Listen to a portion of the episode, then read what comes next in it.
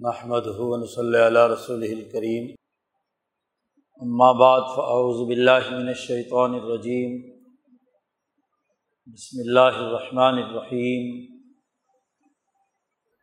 اور اللہ تبارک و تعالی والبدن جعلناها لکم من شاعر اللہ لکم فیحہ خیر فضکر اسم اللہ علیہ ثواف فیضا وجبت جنوبہ فقل و منہا و اطعم القان اول کذالک سخر ناہا لعلکم تشکرون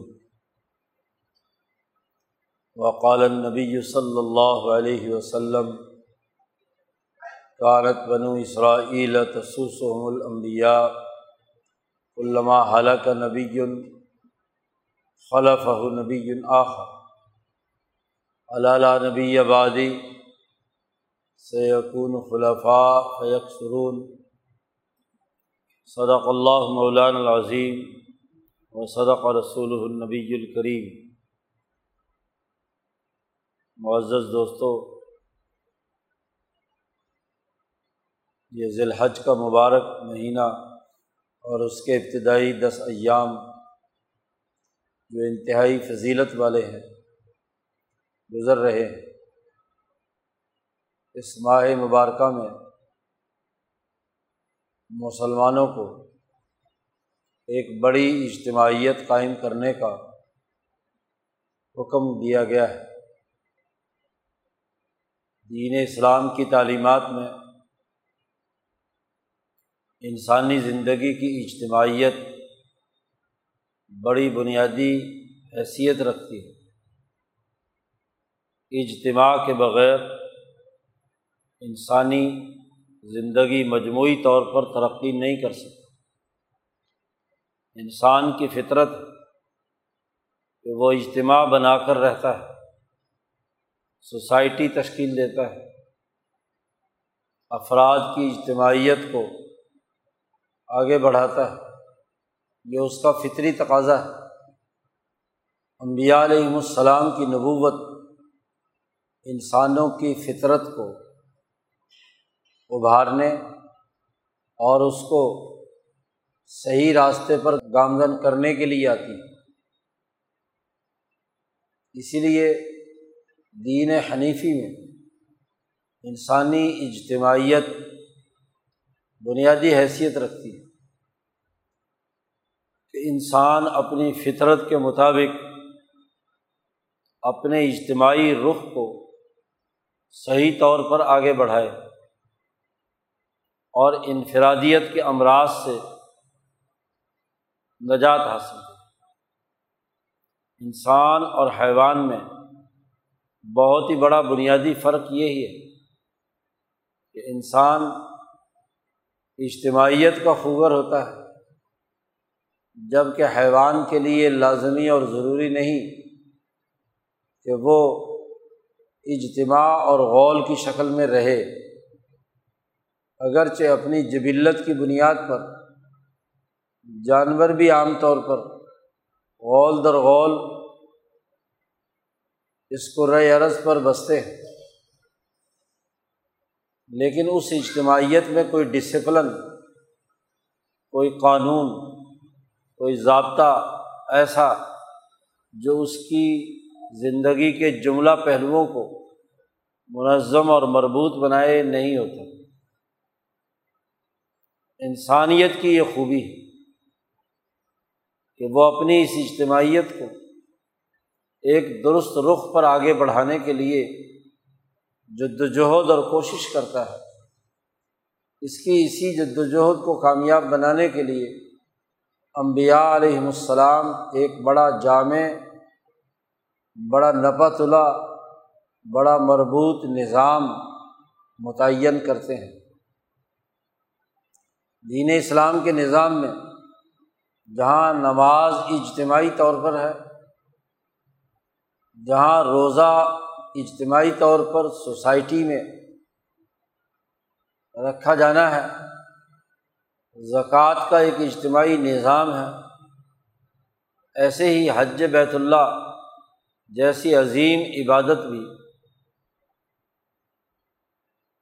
انسانی اجتماع کا ایک اہم ترین اور منفرد عظیم الشان منظرنامہ انسانیت کے سامنے پیش کرتا ہے۔ حج بیت اللہ اللہ کے گھر کا طواف اور مشاعر مقدسہ میں انسانیت کا اجتماعی طاقت اور قوت کا اظہار اس عزم اور ارادے کے ساتھ کہ اس اجتماع پر اللہ تبارک و تعالیٰ کا پرتو، اللہ کی تجلیات و انوارات اور اس کی وحدانیت کا اور اس کے ساتھ وابستگی کا دل نشین پہلو ان انسانوں کے قلوب پر اترے۔ چنانچہ آج وہ مبارک دن ہے کہ جعرفات کے میدان میں اس وقت حاجیوں کا عظیم الشان اجتماع ہو رہا ہے۔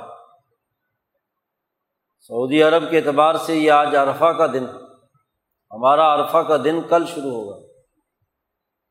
نو ذی الحج یہ اجتماعیت کا دن ہے۔ اسی لیے اس دن کے جو اعمال ہیں الحج کے، اس میں اللہ کی بڑائی، اللہ کی عظمت تقبیرات تشریق کا سلسلہ اور خاص طور پر حجیوں کے یہاں اس کا ایسا اظہار جو پورے اس اجتماع پر حاوی ہو جائے،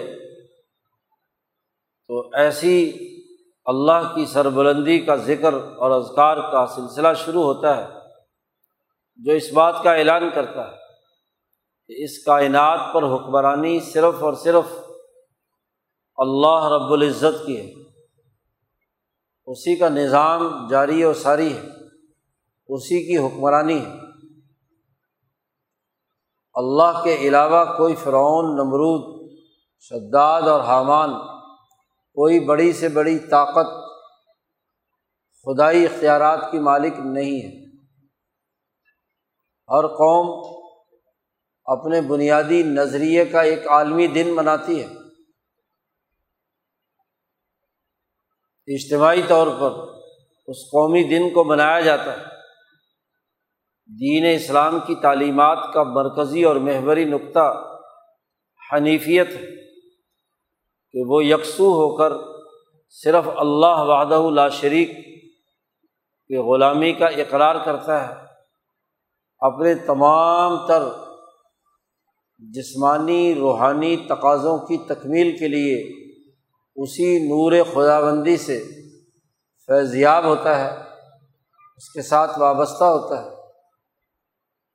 تو ضروری ہے کہ سال میں ایک مرتبہ مسلمانوں کا ایک عظیم اجتماع عرفات کے میدان میں جمع ہو اور لبیک اللہ لبیک لا شریک الگ لبیک اللہ کی حمد، اللہ کے انعامات، اللہ کی بادشاہی، تین جملے، تین باتیں اس لبیک میں، تلبیہ میں کہے گئے ہیں کہ ہم اللہ کے سامنے حاضر ہیں۔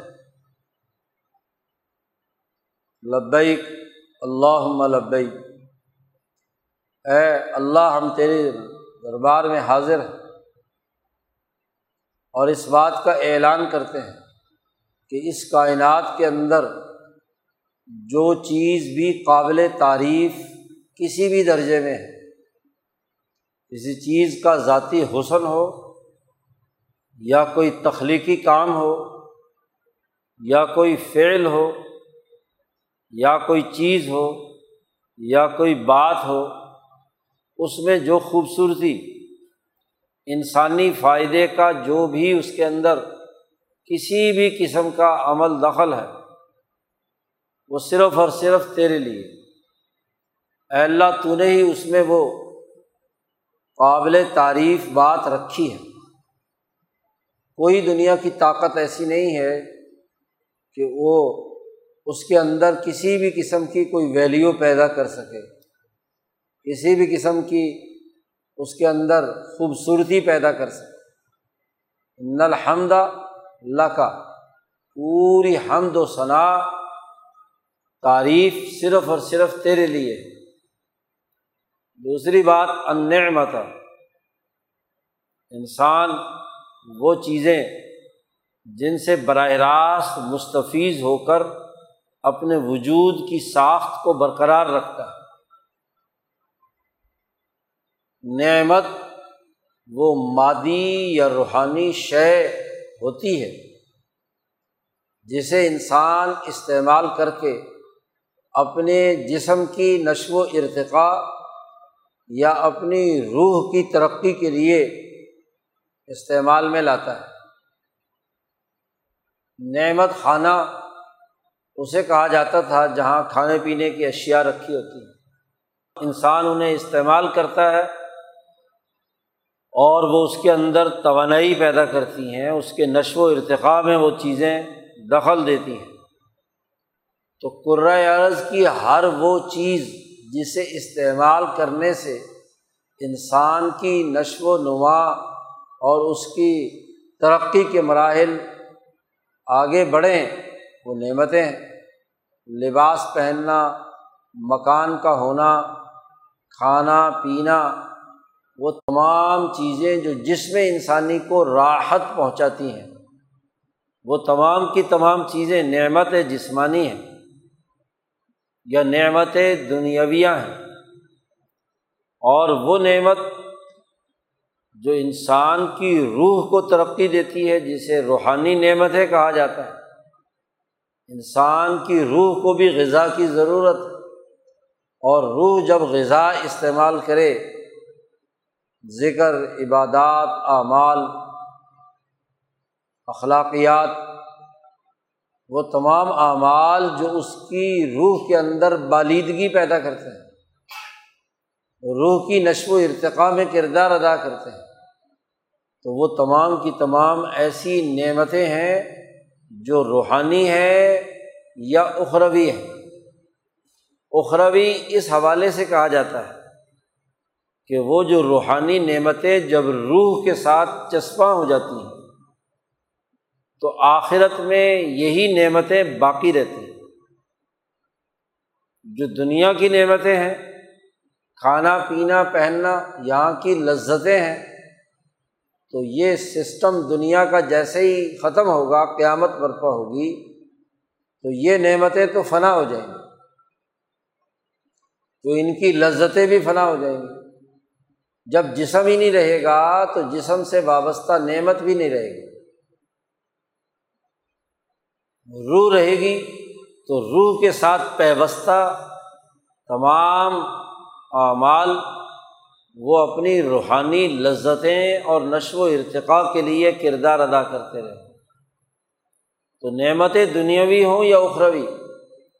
تو ایک حاجی اس بات کا اعلان کرتا ہے کہ یہ تمام کی تمام نعمتیں جو مجھے حاصل ہیں، دنیاوی ہوں یا اخروی، یہ یا اللہ تیری طرف سے ہے تیرے لیے ہے تو نے عطا کی یہ کسی فرعون، نمرود، شداد، کسی شیطان، ابو جہل کیسر و کسرا یا کسی ظالم یا کسی اور انسان کی فراہم کردہ نہیں ہے۔ زیادہ سے زیادہ ایک دوسرا انسان معاون ہو سکتا ہے کہ اس نے ان چیزوں کے حصول میں معاونت کی ہے، مددگار ہو سکتا ہے، لیکن وہ اس کا خدا نہیں ہے، تخلیق کنندہ نہیں ہے، تخلیق کار نہیں ہے۔ معاون ہے کہ اس نے محنت اور مشقت، اور یہ معاونت بھی اس کے اندر جو پیدا ہوئی ہے، اس کے اندر جو تعاون کرنے کا جذبہ بھی بیدار ہوا ہے، وہ نعمت بھی اللہ نے اس کے اندر رکھی۔ تو گویا کہ اللہ کی حمد و ثناء اور اللہ کی تمام چیزوں سے جو انعام انسان حاصل کرتا ہے، ان تمام کا اعلان اللہ کا اے اللہ تیرے لیے۔ اب ہم تیرے دربار میں حاضر ہیں۔ تو اس حاضری کے وقت ہم اس بات کا اعلان اور اقرار اور اذعان کرتے ہیں کہ تمام حمد و ثناء اور تمام نعمتیں اللہ کا تیرے لیے۔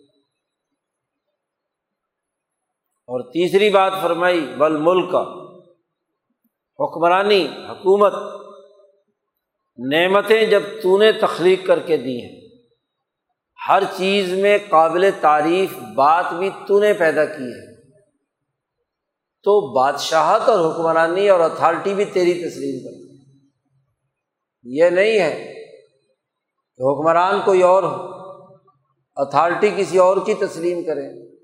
سیاسی نظام اور معاشی نظام کسی اور کا مان لے، ایسا نہیں۔ ہے تیرے حکم کے مطابق انہیں استعمال کریں گے۔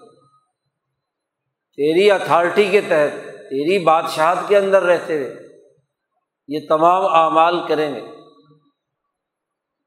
گویا کہ تمام سیاست، معیشت، فکر اور نظریہ تینوں چیزوں کا اعلان حاجی کو کرنا ہے۔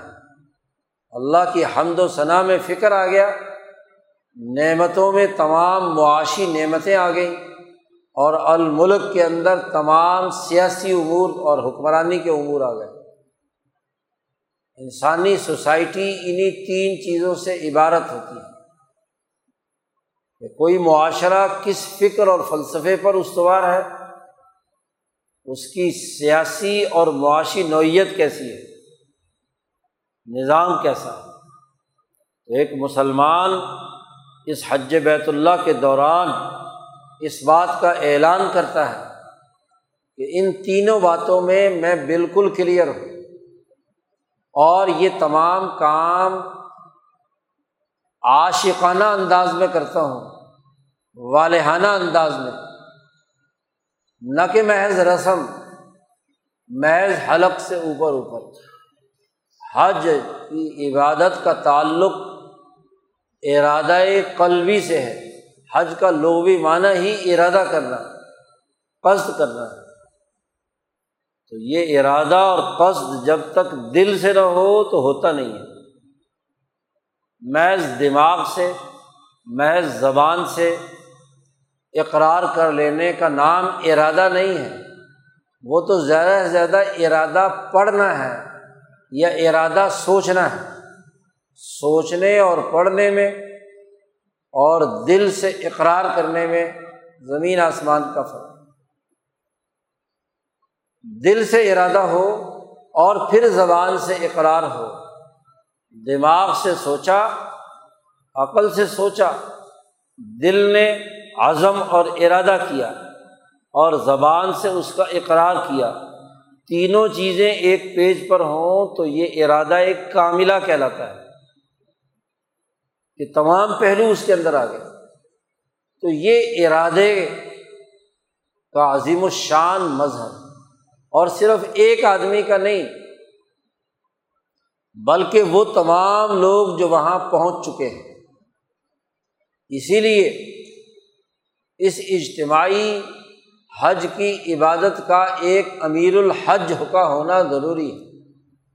رسول اللہ صلی اللہ علیہ وسلم نے مکہ فتح ہونے کے بعد امیر الحج بنا کر ابو بکر صدیق رضی اللہ تعالیٰ عنہ کو بھیجا کہ وہ یہ تمام اجتماعی اعمال کی نگرانی کریں گے اور ان تمام اعمال کو سر انجام دلوائیں گے۔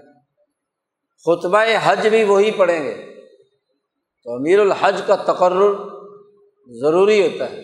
ان اجتماعی امور کی نشاندہی کرتا ہے جو ایک مسلمان جماعت کے لیے لازمی اور ضروری ہے جس میں عقائد و عبادات سے لے کر سیاسیات و معاشیات و اجتماعیات اور معاشرتیات تک تمام امور زیر بحث لائے جائیں اور اجتماع کی ضرورت کے مطابق اس پر گفتگو کی جائے۔ تو یہ اجتماعیت، عالمی اجتماعیت قائم کرنے کا مہینہ ہے۔ اور حج کا مہینہ ہے۔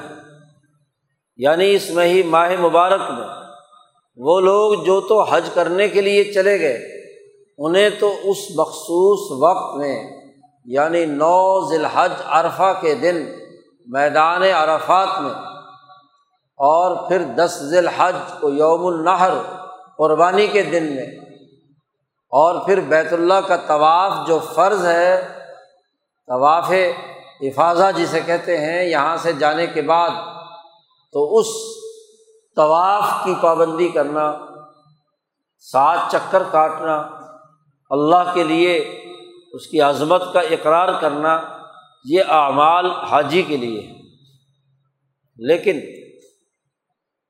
دنیا بھر کے مسلمانوں سے کہا گیا ہے کہ ان کے پاس استطاعت نہیں ہے کہ وہ اس انسانیت کے سب سے پہلے گھر بیت اللہ الحرام کی طرف جا سکے۔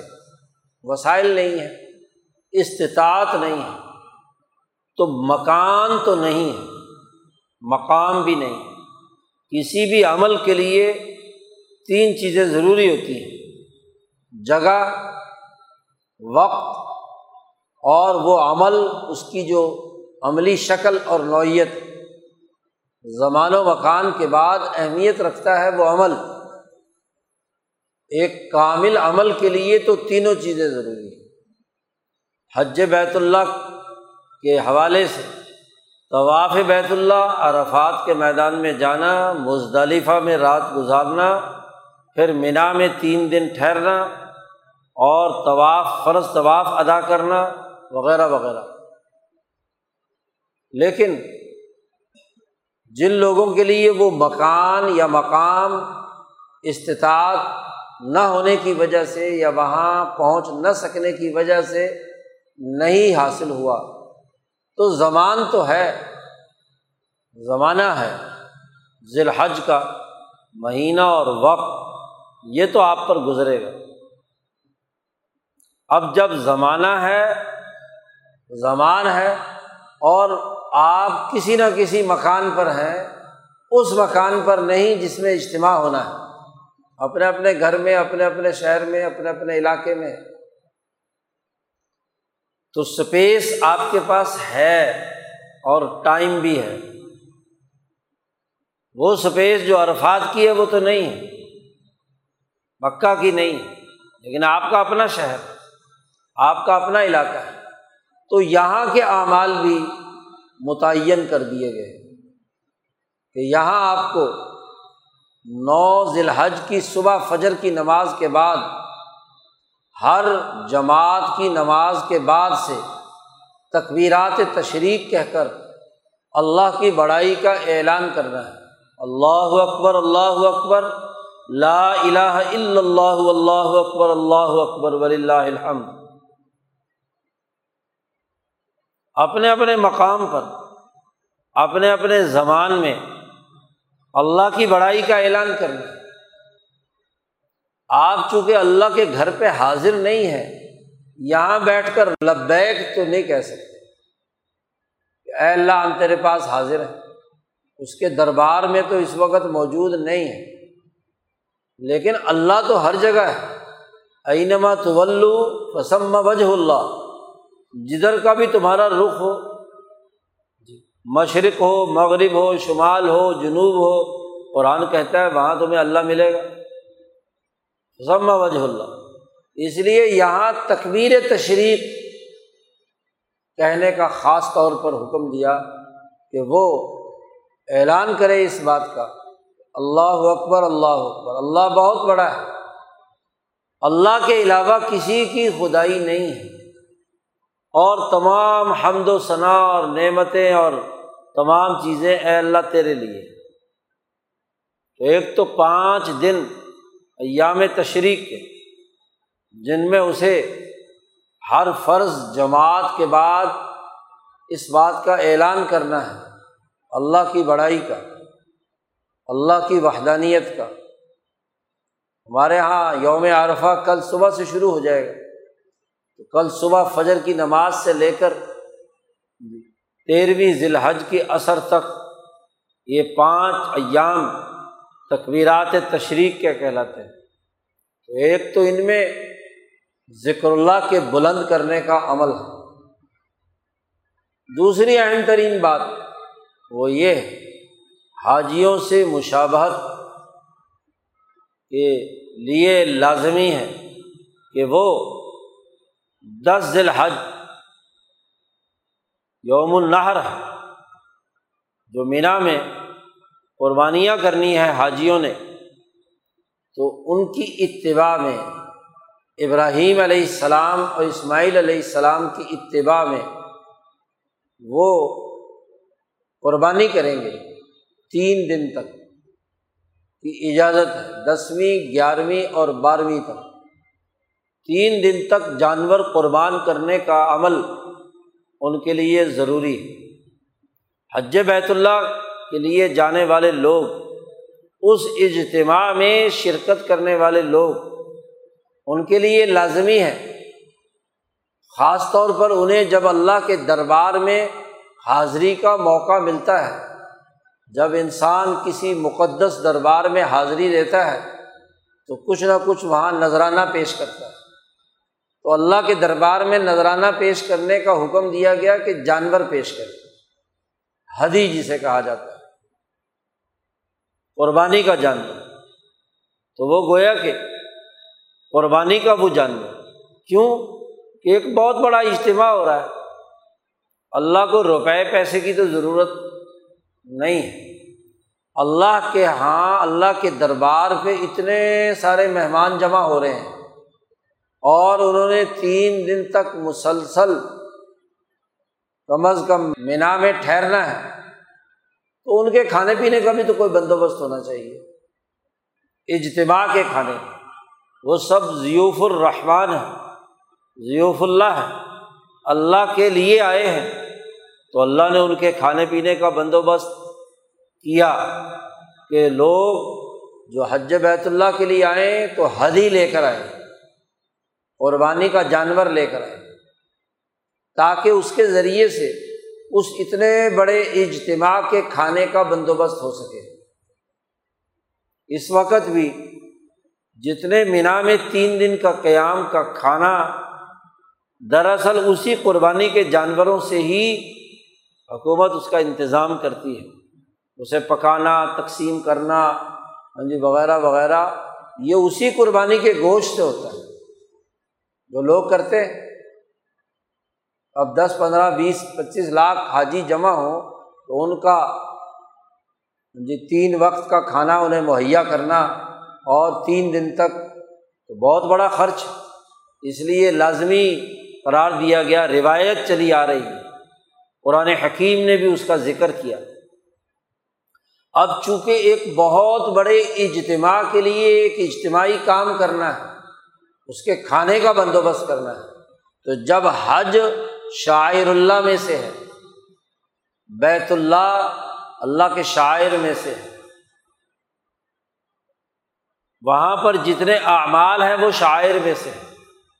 تو ان تمام حاجیوں کے کھانے پینے کی روٹی کا جو نظم و نسق ہے، اللہ نے کہا یہ بھی شاعر اللہ میں سے جو کسی کام کرنے کا ذریعہ یا اس کا واسطہ بنتا ہے، وہ بھی اہم اور لازمی ہو جاتا ہے۔ نماز پڑھنی بغیر وضو کے نہیں ہوتی، تو وضو بھی فرض کر دیا گیا۔ اور اس کی بھی اتنی ہی اہمیت یا نورانیت رکھ دی گئی کیونکہ وہ اللہ کے لیے کام کر رہے ہیں، جو نماز کے اندر۔ ہے اسی لیے وضو کو کہا گیا کہ یہ کسی نے وضو پر وضو کیا تو نور نالا نور۔ ہوا کہ اس کی روح کے اندر نور در نور داخل ہو گیا۔ تو اب اتنے بڑے اجتماع کے لیے جانور ذبح کرنا اور وہ بھی اللہ کے نام پر۔ جب اللہ کے لیے اجتماع ہے تو اللہ کے نام پر جانور مکے کے مشرقوں نے یہ حرکت کی ذاتی مفادات کے لیے کہ وہ جانور غیر اللہ کے نام پر ذبح ہونے لگ گئے۔ اور غیر اللہ بھی کون تھے، وہ تھے جو اپنے زمانے کے اہل اللہ تھے۔ انہوں نے حاجیوں کی بڑی خدمت کی تھی۔ جتنے بھی بت انہوں نے بنا رکھے تھے، لات، بنات وغیرہ، یہ وہ تمام بت تھے۔ ان انسانوں کی تصویریں تھیں، مورتیاں تھیں کہ جن انسانوں نے حاجیوں کو پانی پلایا، حاجیوں کے کھانے کا بندوبست کیا، حاجیوں کو ٹھہرایا تو اتنے خدمت گار تھے کہ لوگوں کے دلوں پر ان کا اثر تھا۔ ان کے انتقال کے بعد ان کے مرنے والے، ان کے معتقدین نے ان کی یاد زندہ کرنے کے لیے ایک مورتی بنا لی۔ جانور تو اللہ کے لیے ذبح کرتے تھے، لیکن اس مورتی کو دیکھ کر اس آدمی کو یاد کر لیتے تھے۔ وہ دنیا سے گئے تو ان کے آنے والی نسل نے دیکھا کہ ہمارے باپ کا معمول تھا کہ وہ فلانی مورتی کے پاس جا کر تھوڑی دیر کھڑا ہو کر تو اب انہیں کیا پتا کہ اس کے پیچھے اصل بات کیا ہے؟ انہوں نے سمجھا کہ وہ بندہ تو پتہ نہیں تھا کہ نہیں تھا، وہ مورتی اصل تھی تو مورتی کے سامنے جھکنے لگے۔ اور پھر اس طرح کے بے جان پتھر لگا دیے جائیں، کوئی قبر بنا لی جائے، کوئی گنبد کھڑا کر لیا جائے۔ تو کوئی نہ کوئی ادھر سے متولی بن کر آگ دھمکتا ہے۔ پتھر پر قبضہ کر کے اس کا چودھری ہو جاتا ہے۔ اب لوگ عقیدت میں اس کو نظر و نیاز دیتے، تو وہ نظر و نیاز جو ہے وہ متولی صاحب کی جیب میں جاتے۔ اس نے کہا، یہ تو بڑا اچھا کاروبار ہے۔ ہاں جی خود ساختہ پتھر بھی ہاں جی اس طرح کھڑے کیے جانے لگے اور لوگ جا جا کر وہاں نظر و نیاز پیش کرتے۔ جیسا کہ آج کل جاہل لوگ قبروں کے اوپر کرتے ہیں اور بغیر کسی اس کے ویسے ہی قبر بنا کر کیا کوئی متولی بن کر، مجاور بن کر بیٹھ جاتا ہے، تو مال و دولت کمانے کا طریقہ اختیار کر لیا۔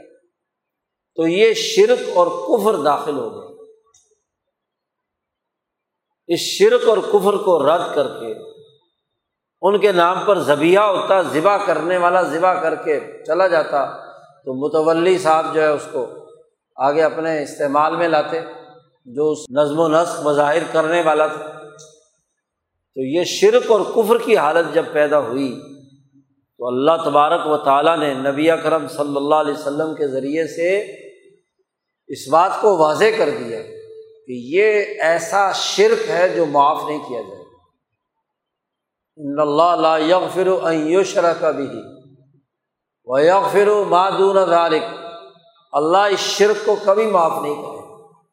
کیونکہ یہ اجتماعیت شکن بات انسانوں کی ایک ٹولی لات کے دربار میں کھڑی ہے، ایک منات کے دربار میں کھڑی ہے، ایک اور کسی پتھر کے یہاں کھڑی ہوئی ہے، تو ٹکڑیاں بٹ گئی۔ ان کی وحدت ختم ہو گئی۔ اللہ وعدہ اللہ شریف کو مانتی تھی تو ساری ایک تھی۔ اور اب کیا ہے؟ فرقوں اور ٹکڑوں کے اندر یہ پتھروں کے پجاری وجود میں آ گئے۔ اور پھر بڑھتے بڑھتے ہر ایک پتھر کا جو بڑا پجاری ہے، بڑا متولی ہے، وہ طاقت کے بل بوتے پر دوسرے کے بندوں کو اپنے یہاں آنے نہیں دیتا، اپنے بندوں کو جانے نہیں دیتا۔ گویا کہ بندوں کو اپنا غلام بنا کر اپنا ماتحت بنا دیا۔ یہ وہ خرابی ہے جو کیا ہے؟ پیدا ہو چکی تھی۔ تو اللہ تبارک و تعالیٰ نے نبی اکرم صلی اللہ علیہ وسلم کے ذریعے سے یہ بات واضح کر دی کہ زبیحہ غیر اللہ کے لیے نہیں ہو سکتی جانور اگر ذبح ہوگا تو صرف اور صرف اللہ کے لیے۔ اور جب وہ اللہ کے لیے ذبح ہوگا تو وہ شاعر اللہ میں سے۔ یہ آیت جو تلاوت کی گئی ہے، اس میں اللہ باغ نے یہی بات واضح فرمائی۔ پچھلے آیات میں اللہ کا ذکر، نماز کا قیام اور اللہ کے راستے میں مال خرچ کرنے کے، امور بیان کرنے کے بعد اللہ نے فرمایا ولبد نہ جال نہا لکم من شاعر اللہ یہ جو جانور قربانی کے لیے آتے ہیں بدنا اونٹ کو کہتے ہیں۔ عرب لوگ چونکہ عام طور پر اونٹ ہی پالتے تھے۔ بکریاں یا گایاں دوسرے گائے تو بالکل ہی کم تھی اور بکریاں اس جگہ پالتے تھے، لیکن بدنا اونٹ اور اس میں اب گائے بھی شامل ہے جیسا کہ احادیث سے معلوم ہوا۔ تو یہ جانور جو اللہ کے نام پر چلائے گئے ہیں، آپ نے انہیں اللہ کے نام پر وقف کر دیا کہ اسے اللہ کے دربار میں قربان کرنا ہے۔ اس کو بدنا کہتے ہیں۔ جالنا لکم من شاعر اللہ۔ اللہ پاک فرماتے ہم نے تمہارے لیے اسے اللہ کے شاعر میں سے بنا دیا۔ گزشتہ جمعے میں عرض کیا تھا کہ شاعر وہ ہیں کہ جن کو دیکھ کر اللہ یاد آ جائے۔ اللہ کا تعارف انسان کو حاصل ہو جائے۔ انسان کی نسبت سے وہ شاعر یعنی ایسی علامت ہے کہ جس علامت کو دیکھ کر اللہ کی حکمرانی، اللہ کی طاقت اور قوت، اس کی حمد و ثناء اس کی نعمتوں کے اظہار کا پتہ چلے۔ اور اللہ کی نسبت سے وہ تجلی ہے۔ انوارات الہیہ ہیں جو اللہ کی طرف سے نازل ہوئی ہیں۔ یہ جو جانور جنہیں بھی قربانی کے لیے جائز قرار دیا گیا ہے، یا جن کا گوشت انسان کے لیے کھانے کی اجازت دی گئی ہے، ہر جانور کا گوشت کھانے کی اجازت نہیں ہے۔ جانور جو دراصل بہیمی خصلتیں رکھتے ہیں، ان جانوروں میں سے یا پرندوں میں سے۔ وہ جانور جو درندے ہیں یا نوچ کر چیر پھاڑ کر کھانے والے ہیں، وہ انسان کے لیے حلال قرار نہیں دیے گئے۔ شیر کھانے کی اجازت نہیں ہے۔ جی کوئی اور اسی طرح چیرنے پھاڑنے والے۔ وہ پرندے جو نوک سے گوشت کھینچتے ہیں اور پنجوں سے پھاڑتے ہیں، تو ان کا گوشت بھی کھانے کی اجازت نہیں ہے، کیونکہ وہ مردار کھاتا ہے، حرام کھاتا ہے۔ وہ صرف انعام کی اجازت دی گئی جانوروں میں سے۔ اور یہ انعام صرف آٹھ اقسام ہیں جو اللہ پاک نے بیان کی نازل کیا ہے اللہ نے تمہارے لیے آٹھ جوڑے ہیں، نر اور مادہ دونوں ملا کر۔ جی بکری ہے، بھیڑ ہے، گائے ہے اور اونٹ ہے۔ اور ان میں ہر نر اور مادہ دونوں ملائیں تو کل آٹھ ہو گئے۔ جس کی تفصیلات صورت الانعام میں اللہ پاک نے خود بیان فرمائی تو یہ انعام ہے، قربانی بھی انہیں کی ہو سکتی ہے۔ یہ جو انزال کا لفظ استعمال کیا ہے، کہ ہم نے کتاب نازل کی، ہم نے میزان نازل کی، ہم نے لوہا نازل کیا۔ جی انزل الحدید۔ ہم نے یہ انعام نازل کی یہ وہ جانور ہیں جن کی روحیں اللہ نے اوپر سے نیچے بھیجی باقی جتنے درندے شرندے ہیں، یہ تو یہی مٹی کی ارتقا سے حیوانیت کی انتہائی اس بدتر شکل میں ہے کہ جو نقصان پہنچانے والے ضرر پہنچانے والے لیکن یہ آٹھ جانور جو ہیں، انتہائی شریف انسان کی خدمت گار ہے۔ انسان ان پر سواری کرتا ہے، ان کا دودھ پیتا ہے، ان کا گوشت کھاتا ہے۔ قرآن نے دوسری جگہ پر کہا کہ تم ان کی اون سے، ان کے بالوں سے ہاں جی ان کے اس سے خیمے اور گھر بناتے ہو۔ فلاں فلاں فلاں کام کرتے ہو، بھیڑ کی کھال سے لباس بناتے ہو، وغیرہ وغیرہ۔ انسانیت کے لیے یہ ارتفاق پیدا کرنے کا ذریعہ ہے۔ سہولتیں پیدا کرنے کا ذریعہ قربانی صرف ان کی جائز اب کتنا بڑا المیہ کہ جس خدا نے ان کی روح کے اندر انسانیت کے لیے ایک نعمت خاص طور پر رکھی تھی، ان کے گوشت کی اور دودھ کی ساخت ایسی بنائی تھی جو جس میں انسانی کے لیے توانائی اور طاقت اور قوت کا باعث ہے بنایا اسے اللہ نے اور اسے کسی پتھر، کسی بت، کسی غیر اللہ کے نام پر ذبح کیا جائے۔ اس سے بڑا جرم اور کیا ہوگا؟ ناشکری اور اس سے بڑھ کر کیا ہوگی؟ اس لیے جب ایک انسان اپنے دل سے عزم کرتا ہے کہ یہ جو انعام اللہ نے مجھے دیا تھا میری نعمت کے لیے اے اللہ، یہ میں، یہ جانور تیرے نام پر، تیرے راستے میں، تیرے اجتماعی نظم و نسق کے لیے خرچ کرنے پر تیار ہوں۔ اللہ کے دین کے غلبے کی نیت سے وہ اسے خرچ کرتا ہے۔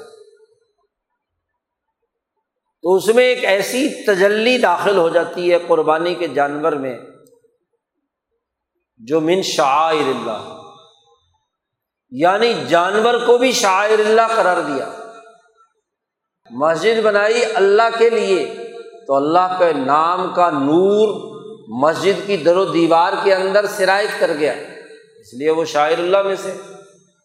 تو جب زمان و مکان دونوں شاعر اللہ میں سے ہو سکتے ہیں، اور اسی طرح جانور جب ان کو اللہ کے نام سے وقف کر دیا، اللہ کے لیے قربان کرنے کا عزم اور ارادہ کر لیا، تو جانور بھی شاعر اللہ میں سے۔ جالنا لکم، ہم نے تمہارے لیے بنایا ہے من شاعر اللہ اللہ کے شاعر میں سے۔ یوں تو شاعر بہت سارے ہیں، ان تمام شاعر میں سے ایک شاعر یہ بھی اس لیے اس زمانے میں لوگ جب حدی لے کر چلتے تھے بیت اللہ الحرام کی طرف، تو بیت اللہ الحرام کی طرف اس سفر میں وہ باقاعدہ اشعار کر کے خون تھوڑا سا نکالتے اور اس کی کوہان پہ لگا دیتے یا بکری کی گردن پر لگا دیتے۔ یہ اس بات کی علامت تھی کہ یہ جانور اللہ کے گھر کا جانور ہے۔ کوئی انسان اس کو اوپر نہ تو حملہ کرے گا، نہ اس کو اب کاٹ کر اپنے ذاتی مقاصد اور گوشت خوری کے لیے استعمال کرے گا۔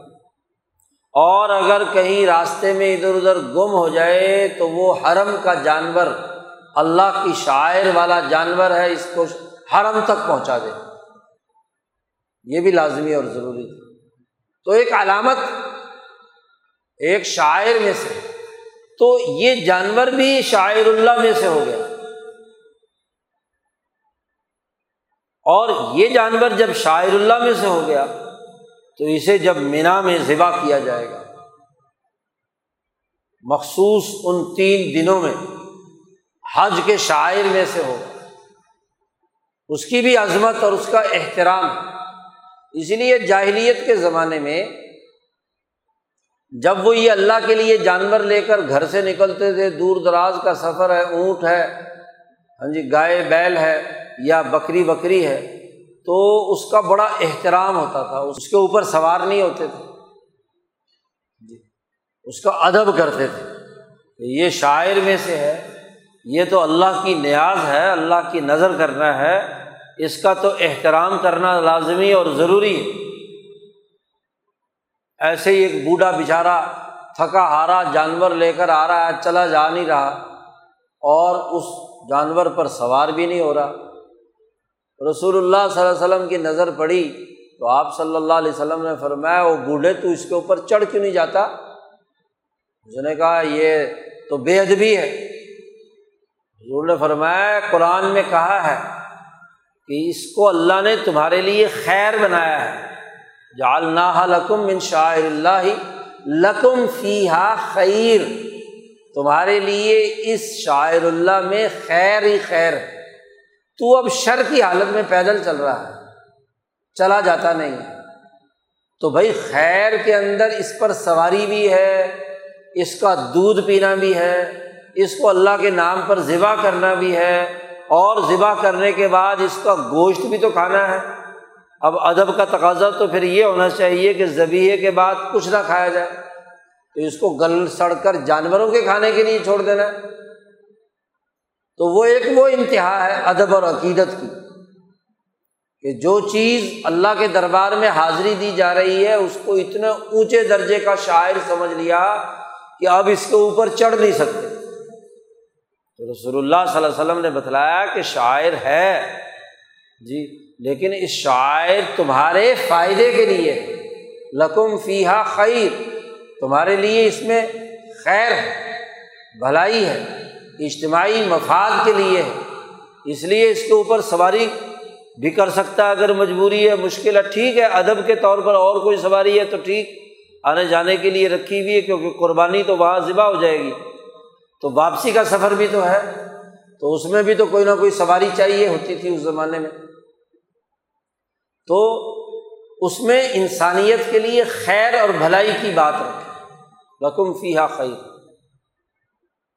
اب جب یہ شاعر وہاں پہنچ جائے تو پھر وہ جو مقررہ طریقۂ کار جو رسول اللہ صلی اللہ علیہ وسلم نے متعین فرمایا، اس میں واضح طور پر اللہ نے کہا کہ اس پر اللہ کا نام لے کر اسے ذبح کرو۔ فض قرسم اللہ علیہ ثواف ذبح کرنا، نہر کرنا، یہ کیا ہے؟ ثواف کہتے ہیں، جانور زیادہ سے زیادہ ذبح کرتے تھے تو ایک صف بندی، لمبی صف بنا لیتے تھے۔ جیسے خود رسول اللہ صلی اللہ علیہ وسلم نے سو اونٹ ذبح کیے تھے، اس حج کے موقع پر جو آپ صلی اللہ علیہ وسلم نے ایک اپنا حج فرمایا تھا۔ سو اونٹ اپنی طرف سے اور اپنی امت کی طرف سے۔ پچاس اونٹ اس طرف صف بنا کر کھڑے کر لیے اور پچاس اونٹ اس طرف کھڑے کر لیے۔ اس کا طریقۂ کار اربوں کا یہ تھا کہ ہر اونٹ کا ایک پاؤں رسی سے باندھ دیا جاتا تھا۔ تین پاؤں پر وہ اونٹ کھڑا ہوتا تھا۔ اور چونکہ گردن سامنے نکلی ہوئی ہے، حلق کی پوری رگ منہ سے لے کر سینے تک سامنے ہے، تو دونوں طرف ایک دوسرے کے آمنے سامنے جانور کھڑے ہو گئے اور نبی اکرم صلی اللہ علیہ وسلم کے پاس دو تلواریں بڑی تیز، ایک اس ہاتھ میں، ایک اس ہاتھ میں۔ ایک اونٹ یہاں سے ذبح کیا، عرب لوگ نہر کرتے تھے۔ نہر کہتے ہیں گردن سے اوپر سے سینے تک چیرا دینا۔ اونٹ کی گردن چونکہ بڑی ہوتی ہے، اس کا جو زبیحے کا صحیح طریقہ ہے وہ نہر ہے۔ اور دوسرا زبیحہ جسے عام طور پر زبیہ سینے سے گلا گلا کاٹنا چوری پھیرنا، یہ ہے گائے کے لیے اور بکری کے لیے۔ الٹا کرنا درست نہیں ہے۔ کہ اونٹ پر چھری پھیری جائے سیدھے اور گائے یا بیل کو کیا ہے؟ نہر کیا جائے۔ اس کا نہر کرنا مشکل بھی ہے اور جانور کے لیے انتہائی تکلیف دہ بھی ہے۔ کیونکہ اس کے سامنے جو پوری کھال لٹکی ہوئی ہوتی ہے، اس کو ایک ہی وار سے سیدھا نہیں کاٹا جا سکتا۔ اس کے کاٹنے میں بڑی دقت بھی ہے اور جانور کو بھی اذیت اور تکلیف۔ جبکہ اونٹ کی گردن کا وہ حصہ جس میں نالی آ رہی ہے، وہ بہت ہی کیا ہے، نرم اور سیدھا ہوتا ہے۔ بس ایک ہی وار کرنے سے رگ کٹتی چلی جاتی ہے اور اونٹ گر جاتا ہے۔ تو دونوں میں یعنی نہر بھی ہے تو صاف ثواف کہا، سیدھا صف بندی۔ بعض مفسرین نے کہا اس کا مراد ہے ذبیحہ۔ بہرحال جانور کو اللہ کے نام پر ذبح کرنا ہے۔ اللہ کے نام۔ آپ نے عزم اور ارادہ کیا تھا قلب سے اس جانور کو اللہ کے نام پر قربان کرنے کا۔ اور اب آپ نے عملاً جب اللہ کا نام لے کر ذبح کیا، تو یہ اللہ کے نام کی نورانیت اس جانور کے گوشت کے ہر ہر حصے کے اندر وہ روشنی اور نور پہنچ گئی۔ اس کی روح جب پرواز ہوئی، تو وہ پاکیزہ تھی۔ اور اس زبیحے کی وجہ سے کہ اللہ کے نام پر زبیہ ہوا ہے، تو اس گوشت کی تمام غلط اجزاء جسم کے اندر جو گندا خون ہے، وہ اس نہر کے نتیجے میں حلق کے راستے سے واپس نکل گئے اب گوشت پاک صاف ہو گیا۔ اونٹ کا، گائے کا، بکری کا۔ اس لیے قربانی کے گوشت کی بھی اپنی ایک عظمت ہے کہ یہ شاعر اللہ میں سے وہ جانور جس نے اپنی جان اللہ کے لیے قربان کی ہے اس لیے وہ باعث برکت ہے گوشت۔ کیونکہ جب قربانی کی عظمت نہیں رہی تو گوشت کی عظمت بھی نہیں رہی۔ یہ سب سے زیادہ برکت والا گوشت اور بزرگوں کے بہت سے واقعات کہ وہ اس گوشت کی حفاظت کرتے اب اللہ پاک نے کہا کہ جب فیضا وجبت جنوب ہا جب اونٹ ذبح کیا جاتا ہے اور تین ٹانگوں پہ کھڑا تھا، جیسے ہی نہر ہوا، خون باہر نکلا تو اونٹ گر پڑتا ہے۔ وجبت جنوب ہوا اپنے پہلو کے بل جب وہ گر پڑے، جانور یعنی روح پرواز کر جائے۔ اور اگر ذبح کیا ہے، تو اس کا خون نکل کر جسم ٹھنڈا ہو جائے۔ فیضا وجبت جنوب ہوا تو اب اللہ پاک نے کہا کہ فکلو منہا خود بھی کھاؤ۔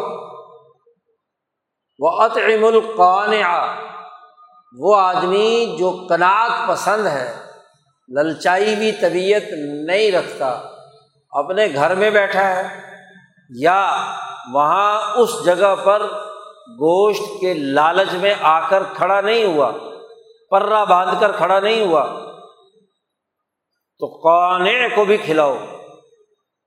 جس کے اندر کنات ہے، وقار ہے، عظمت ہے، لیکن گوشت اس کے پاس نہیں تھا۔ تو اس غریب کو بھی کیا ہے؟ کھلاؤ۔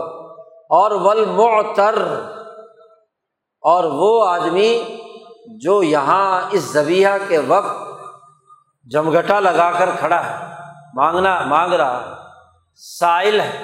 سوال کرنے والا ہے، تو اس کو بھی کھلاؤ۔ یہ جو تین حصے قربانی کے کرنے کا حکم دیا گیا ہے، وہ بعض لوگوں نے اسی آیت سے نکالا ہے۔ تین حصے کہا اللہ پاک نے، کلو منہا، خود کھاؤ۔ کان جو دیگر رشتے دار اور قریب لوگ ہیں، ظاہر ہے کہ وہ آپ کے یہاں نہیں آئے، تو ان تک پہنچا دو۔ اور ولبعتر جو غریب اور سوال کرنے والا ہے فقرا ہے، ان کو کیا ہے؟ دے دو۔ تو یہ تینوں کے لیے حکم دیا کھانے کا۔ یہ جانور کا گوشت اب انتہائی متورک ہے، اس لیے اس کو خود بھی کھاؤ، دوسروں کو بھی کھلاؤ۔ اطعم القان ابل موت اللہ پاک فرماتے کدالی کا سخر نہ اسی طرح ہم نے ان جانوروں کو تمہارے لیے انہیں مقاصد کے لیے مسخر کیا ہے، تمہارے تابے بنایا کہ تم انہیں اللہ کے نام پر قربان کرنے کے لیے شاعر اللہ میں سے بنا لو، پھر خود بھی کھاؤ، دوسروں کو بھی کھلاؤ، تاکہ تمہاری تمام ضروریات پوری ہوں۔ اور یہ اس لیے ہم نے مسخر کیا ہے تاکہ تم شکر ادا کرو۔ اللہ کے انعامات، اللہ کی جو نعمت تمہیں ملی ہے، اس کا شکریہ ادا کرو۔ لال تشکرون۔ اللہ کے شکر گزار بندے بن اب دیکھیے اس آیت مبارکہ میں بڑی بنیادی بات واضح کر دی گئی کہ یہ قربانی کا جانور، یہ شاعر اللہ میں سے ہے۔ اس لیے اسی کو ذبح کیا جائے۔ آج کل جو ایک بہت بڑا فتنہ پیدا ہو چکا ہے، وہ یہ کہ جی جانور ضرور ذبح کر لیں۔ پیسے اللہ کے راستے میں دے دیے جائے اتنے کسی غریب کو، کسی مسکین کو۔ اس کے قاعدے اور ضابطے تو اللہ دوسری جگہ بیان کر رہے ہیں یہاں ان مخصوص ایام میں، تین دنوں میں، اس زمان میں جانور کو اللہ کے نام پر خریدنا اس دن کے لیے اس کو الگ شاعر اللہ میں سے شمار کیا۔ یہ شاعر میں سے۔ اس دن صرف اور صرف اللہ کی قربت اور اللہ کی رضا جانور کو قربان کرنے سے۔ اور جو صاحب نصاب ہے، اس پر لازمی اور واجب ہے کہ وہ قربانی کرے۔ صاحب نصاب قربانی کے بقدر پیسے اللہ کے راستے میں دے تو اس سے قربانی ادا نہیں ہوگی۔ سونا، چاندی اور زیورات یا پیسہ، روپیہ، پیسہ ان کو شاعر اللہ میں سے نہیں کہا گیا۔ جانور کو شاعر اللہ میں سے کہا گیا کہ ہم نے ان جانوروں کو تمہارے لیے شاعر بنایا ہے۔ اور شاعر وہ ہوتا ہے جو اجتماعی عمل کی صورت میں اس لیے تمام امت مسلمہ کو ان تین دنوں میں اپنے اپنی جگہوں پر قربانی کرنی ہے، گویا کہ اس کا بھی ایک اجتماعی مظہر ہونا ضروری ہے۔ گویا کہ اس بات کا اعلان ہے کہ یہ دین حنیفی یا ابراہیمی سنت کی ادائیگی کے لیے اجتماعی طور پر ایک کردار ادا کر اب یہ دن آتے ہیں تو پوری امت مسلمہ اور مسلمان ممالک میں قربانی کے جانوروں کی خرید و فروخت، ان کے ذبیحے سے متعلق امور وہ اس بات کا اعلان کرتی ہیں کہ ہم ابراہیم علیہ السلام کے اس ملت کے پیروکار ہیں۔ تو شاعر میں سے روپیہ پیسہ تو باقی تین سو باسٹھ دنوں میں آپ خرچ کرتے رہو۔ کس نے منع کیا؟ روز ایک جانور کی قربانی کے پیسے دے دیا کرو۔ تین سو باسٹھ دن بہت ہے لیکن ان دنوں میں جانور قربان کرنا ہر اس آدمی کو جو نصاب کا مالک ہے۔ قربانی واجب ہے جس پر۔ اور نصاب کے حوالے سے بھی یہ مسئلہ بالکل واضح اور دو ٹوک طور پر ذہنوں میں رہنا چاہیے۔ آج کل اس میں بھی بڑا بغول تھا۔ ہمارے کچھ مذہبی رہنما پیدا کرنے کی کوشش کرتے ہیں۔ جی۔ نصاب کے حوالے سے شک و شبہ پیدا کرتے ہیں۔ دیکھیے بڑی بنیادی سی بات یہ ہے۔ کہ رسول اللہ صلی اللہ علیہ وسلم کے زمانے میں سونا اور چاندی دونوں ہی کا نصاب تھا۔ سونے اور چاندی کا نصاب دونوں برابر تھے۔ دو سو درہم چاندی اور بیس مسقال سونا، دونوں کا مارکیٹ ریٹ ایک ہی تھا۔ دونوں سے سکے ڈھالے جاتے تھے، زر بنتا تھا۔ حکومتیں جہاں جہاں کی بھی ہیں، وہ سونے کا سکہ بھی ڈھالتی تھی، ٹکسالیں، اور چاندی کا سکہ بھی ڈالتی تھی۔ درہم وہ سکہ تھا جو چاندی کا بنا ہوا ہے، دینار وہ سکہ تھا جو سونے کا بنا ہوا ہے۔ تو دینار اور درہم دونوں سکے اور دونوں کی قیمت برابر نبی اکرم صلی اللہ علیہ وسلم نے مقرر کی۔ ساڑھے سات تولے سونا اور ساڑھے باون تولہ چاندی دونوں کا ایک ہی ریٹ تھا۔ اسی سے چیزوں کی خرید و فروخت اور لین دین برابر کی ہوتی تھی۔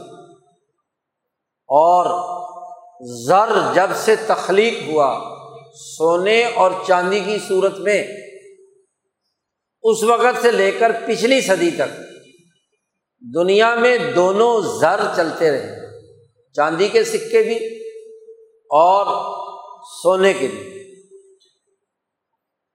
دونوں کی بنیاد پر سب کاروبار ہوتا تھا اور دنیا بھر کے تمام انسانوں، ملکوں، قوموں میں ان دونوں کے اعتبار سے لین دین اور معاملات طے پاتے تھے۔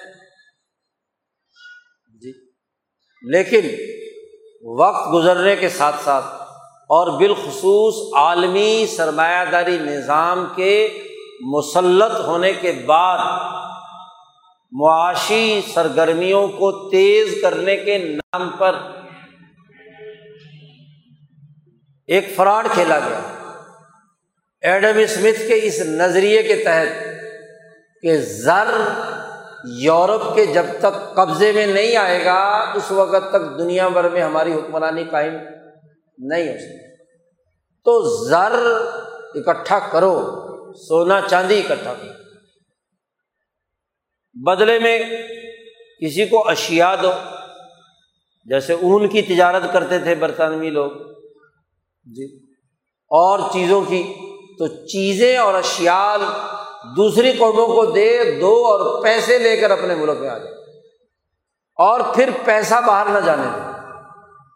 یہ جو سرمایہ دارانہ حوث زر پرستی مرکنٹائلزم کے دور میں پیدا ہوئی اور وہ ترقی کر کے حوث سرمایہ داری نظام صنعتی دور کے اندر داخل ہو گئی۔ تو اب عالمی لین دین میں جب آپ دوسرے کو کوئی چیز دے کر زر لے رہے ہیں، تو کہیں نہ کہیں تو آپ کو بھی زر دینا پڑے گا نا۔ تو سرمایہ داروں نے سر جوڑا کہ اس زر کو روکنے کا طریقہ کیا ہے۔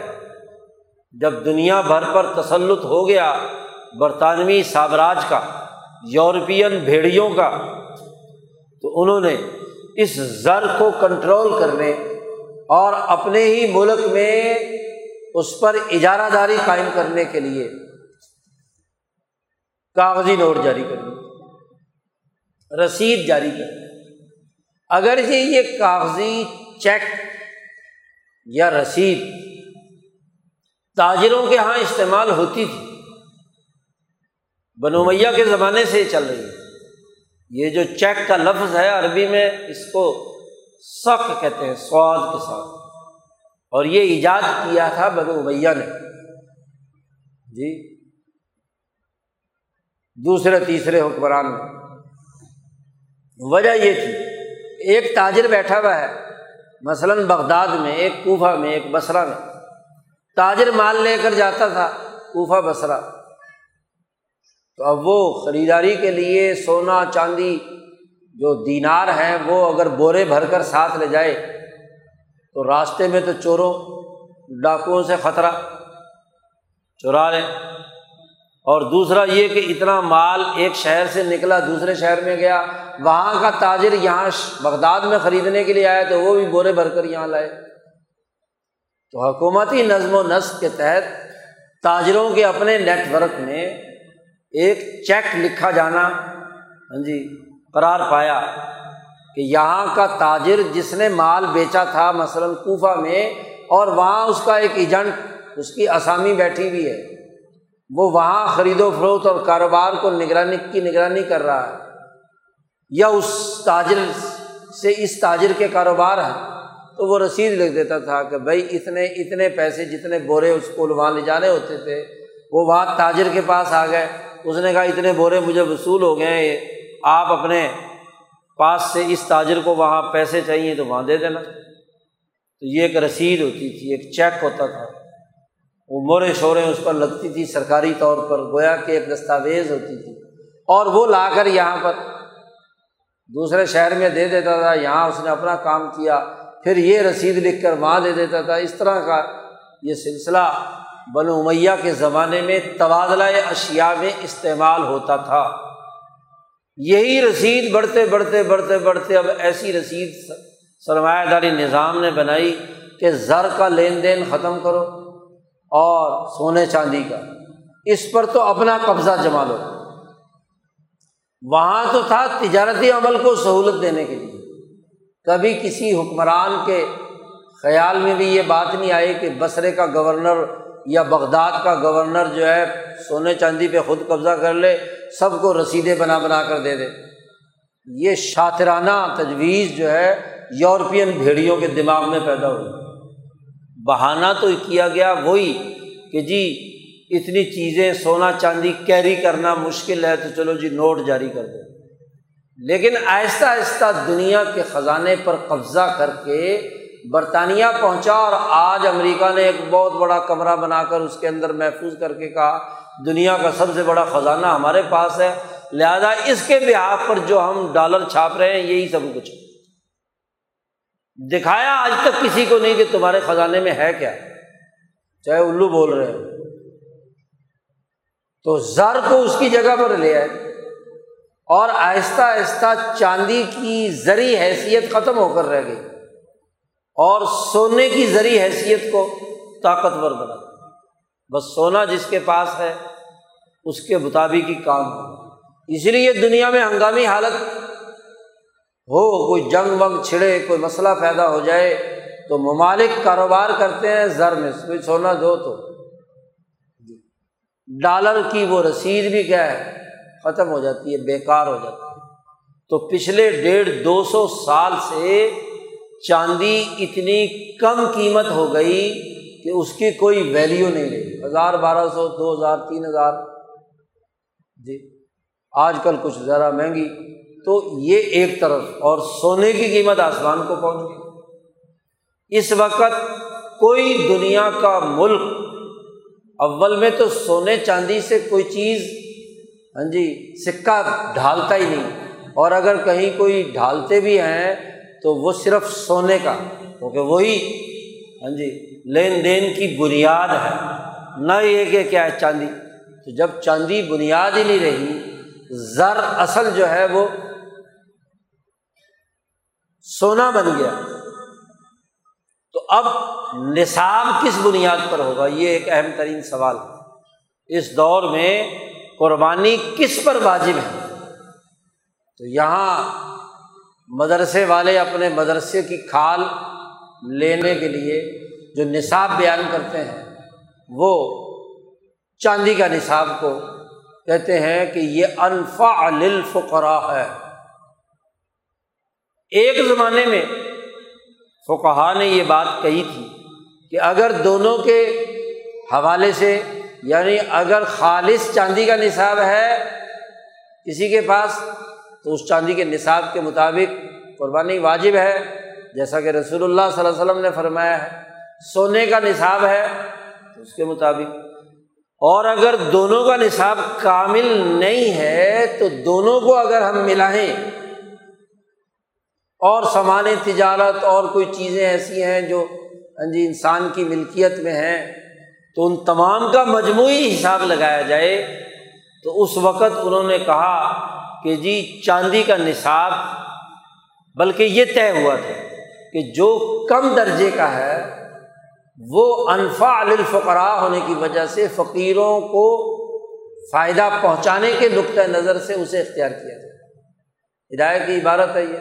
تمام پچھلے فقہ نے یہی باتیں لکھی ہوئی ہیں۔ لیکن اب تو عرف بدل گیا۔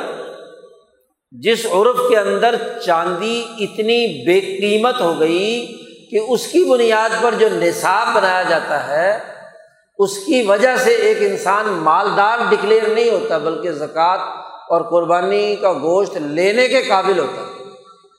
جی۔ اب چالیس پچاس ہزار روپیہ کسی آدمی کے پاس پیسے ہوں تو آپ کہتے جی قربانی واجب ہے۔ کیونکہ چاندی کا نصاب کو معاملہ پہنچ گیا۔ جبکہ قربانی یا زکوٰۃ کی ادائیگی کے لیے غنی یعنی مالدار ہونا ضروری ہے۔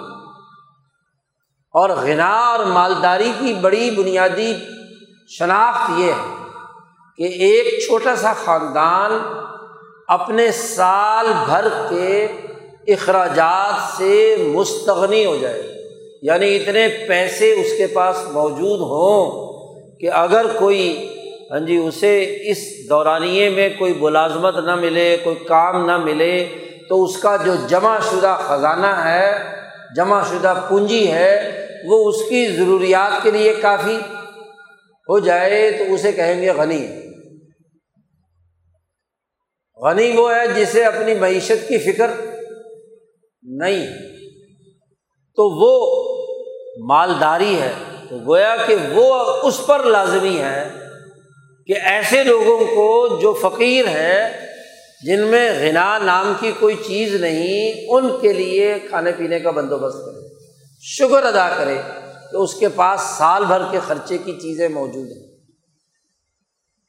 اب اگر سونے کو دیکھا جائے جو دنیا بھر میں اس وقت زر ہے، اس کے مطابق بارہ مہینوں میں اس کے پاس کوئی، آج کل کے حساب سے تو شاید دس، بارہ لاکھ روپیہ بنتا ہو۔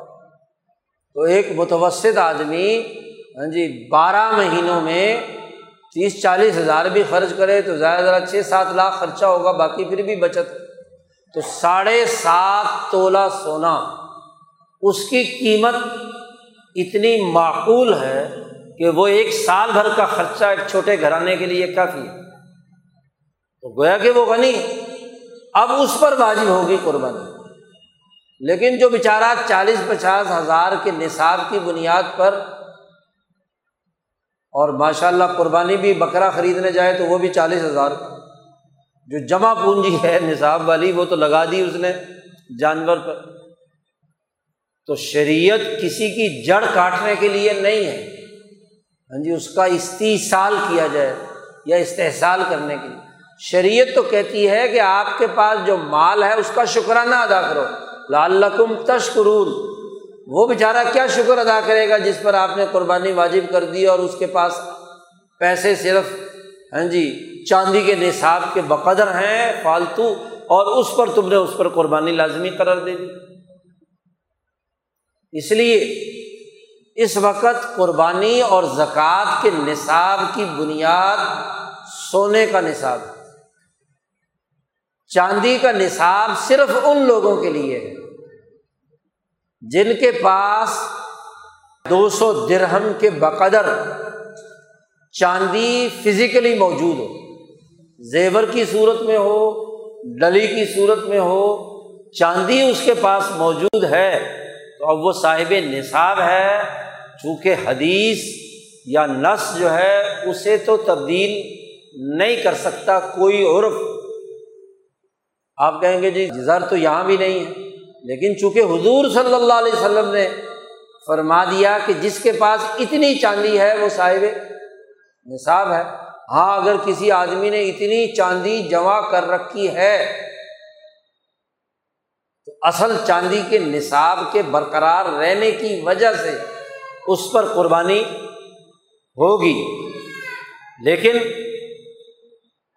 اس کا مال تجارت، اس کی باقی چیزیں اور کچھ تھوڑا بہت سونا، تھوڑا بہت چاندی، سب کو ملا کر چاندی کے نصاب کے ساتھ جوڑنا، یہ بات صحیح اور درست نہیں ہے۔ زیادہ صحیح اور انسانیت کے لیے سہولت بخش عمل یہی ہے۔ شریعت کا بنیادی تقاضا یہ ہے کہ وہ سونے کے نصاب کے مطابق ہاں جی صاحب نصاب ہوگا اور اس پر قربانی واجب۔ پھر یہ بھی ہے کہ جو صاحب نصاب نہیں بنا اور قربانی کرنے کو جی چاہتا ہے، تو کرے نفلی ہوگی۔ وہ بھی گویا کہ شاعر میں سے بنے گی، کیونکہ وقت اور ایام یہ تین ہیں۔ اور جب کوئی نفلی قربانی ان دنوں کے لیے خرید لے، تو اس کے اپنے شرعی مسائل۔ ہیں وہ یاد کرنا بھی ضروری ہے۔ جی صرف یہی نہیں، ایک آدمی جس پر فریضہ تھا جانور کا، اور وہ ان قربانی کے ایام میں ہاں جی وہ ذبح نہیں کر سکا، جانور بھاگ گیا یا اور کوئی معاملات ہو گئے یا مر گیا، تو اس کا حکم اور ہے۔ اور جو نفلی والا ہے، جس نے نفلی قربانی کے لیے ہاں جی جانور خریدا تھا تو اس کا مطلب یہ کہ اس پر واجب تو نہیں تھا، اس نے اپنے اوپر خود واجب کیا ہے۔ اللہ نے تو اس پر واجب نہیں کیا تھا، اس نے اپنے اوپر خود واجب کیا ہے، گویا کہ نظر کی کیفیت ہوگی۔ نظر کی کیفیت ہے تو نظر تو ادا کرنی پڑے گی۔ جی۔ تو اس لیے بلا وجہ اپنے اوپر لازم کر لینا، یہ بھی کوئی درست بات نہیں ہے۔ کیونکہ اصل کام تو اللہ کا شکر ادا کرنا ہے۔ اللہ کے ساتھ اپنے تعلق کو جوڑنا ہے، اس ان دنوں کے اعمال اختیار کرنا ہے۔ تو مسائل قربانی کو درست تناظر میں سیکھنا، سمجھنا، یہ ان ایام کی ضرورت ہے، تقاضا ہے۔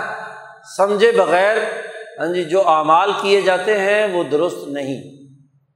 اللہ تعالیٰ ہمیں ان ایام کی قدر کرنے اور نبی کرم صلی اللہ علیہ وسلم نے جن مقاصد کے لیے اس قربانی کی اجتماعیت کو برقرار رکھا تھا، اس اجتماعی روح کو، انسانیت کی ترقی کے پہلوؤں کو، اس کے لیے اجتماعی نظام کو درست ارتفاقات پر قائم کرنے کی جد وجہد کو اختیار کرنے کی اللہ پاک ہمیں توفیق عطا فرمائے۔ وہ آخر داوانہ الحمد للہ رب العالمین۔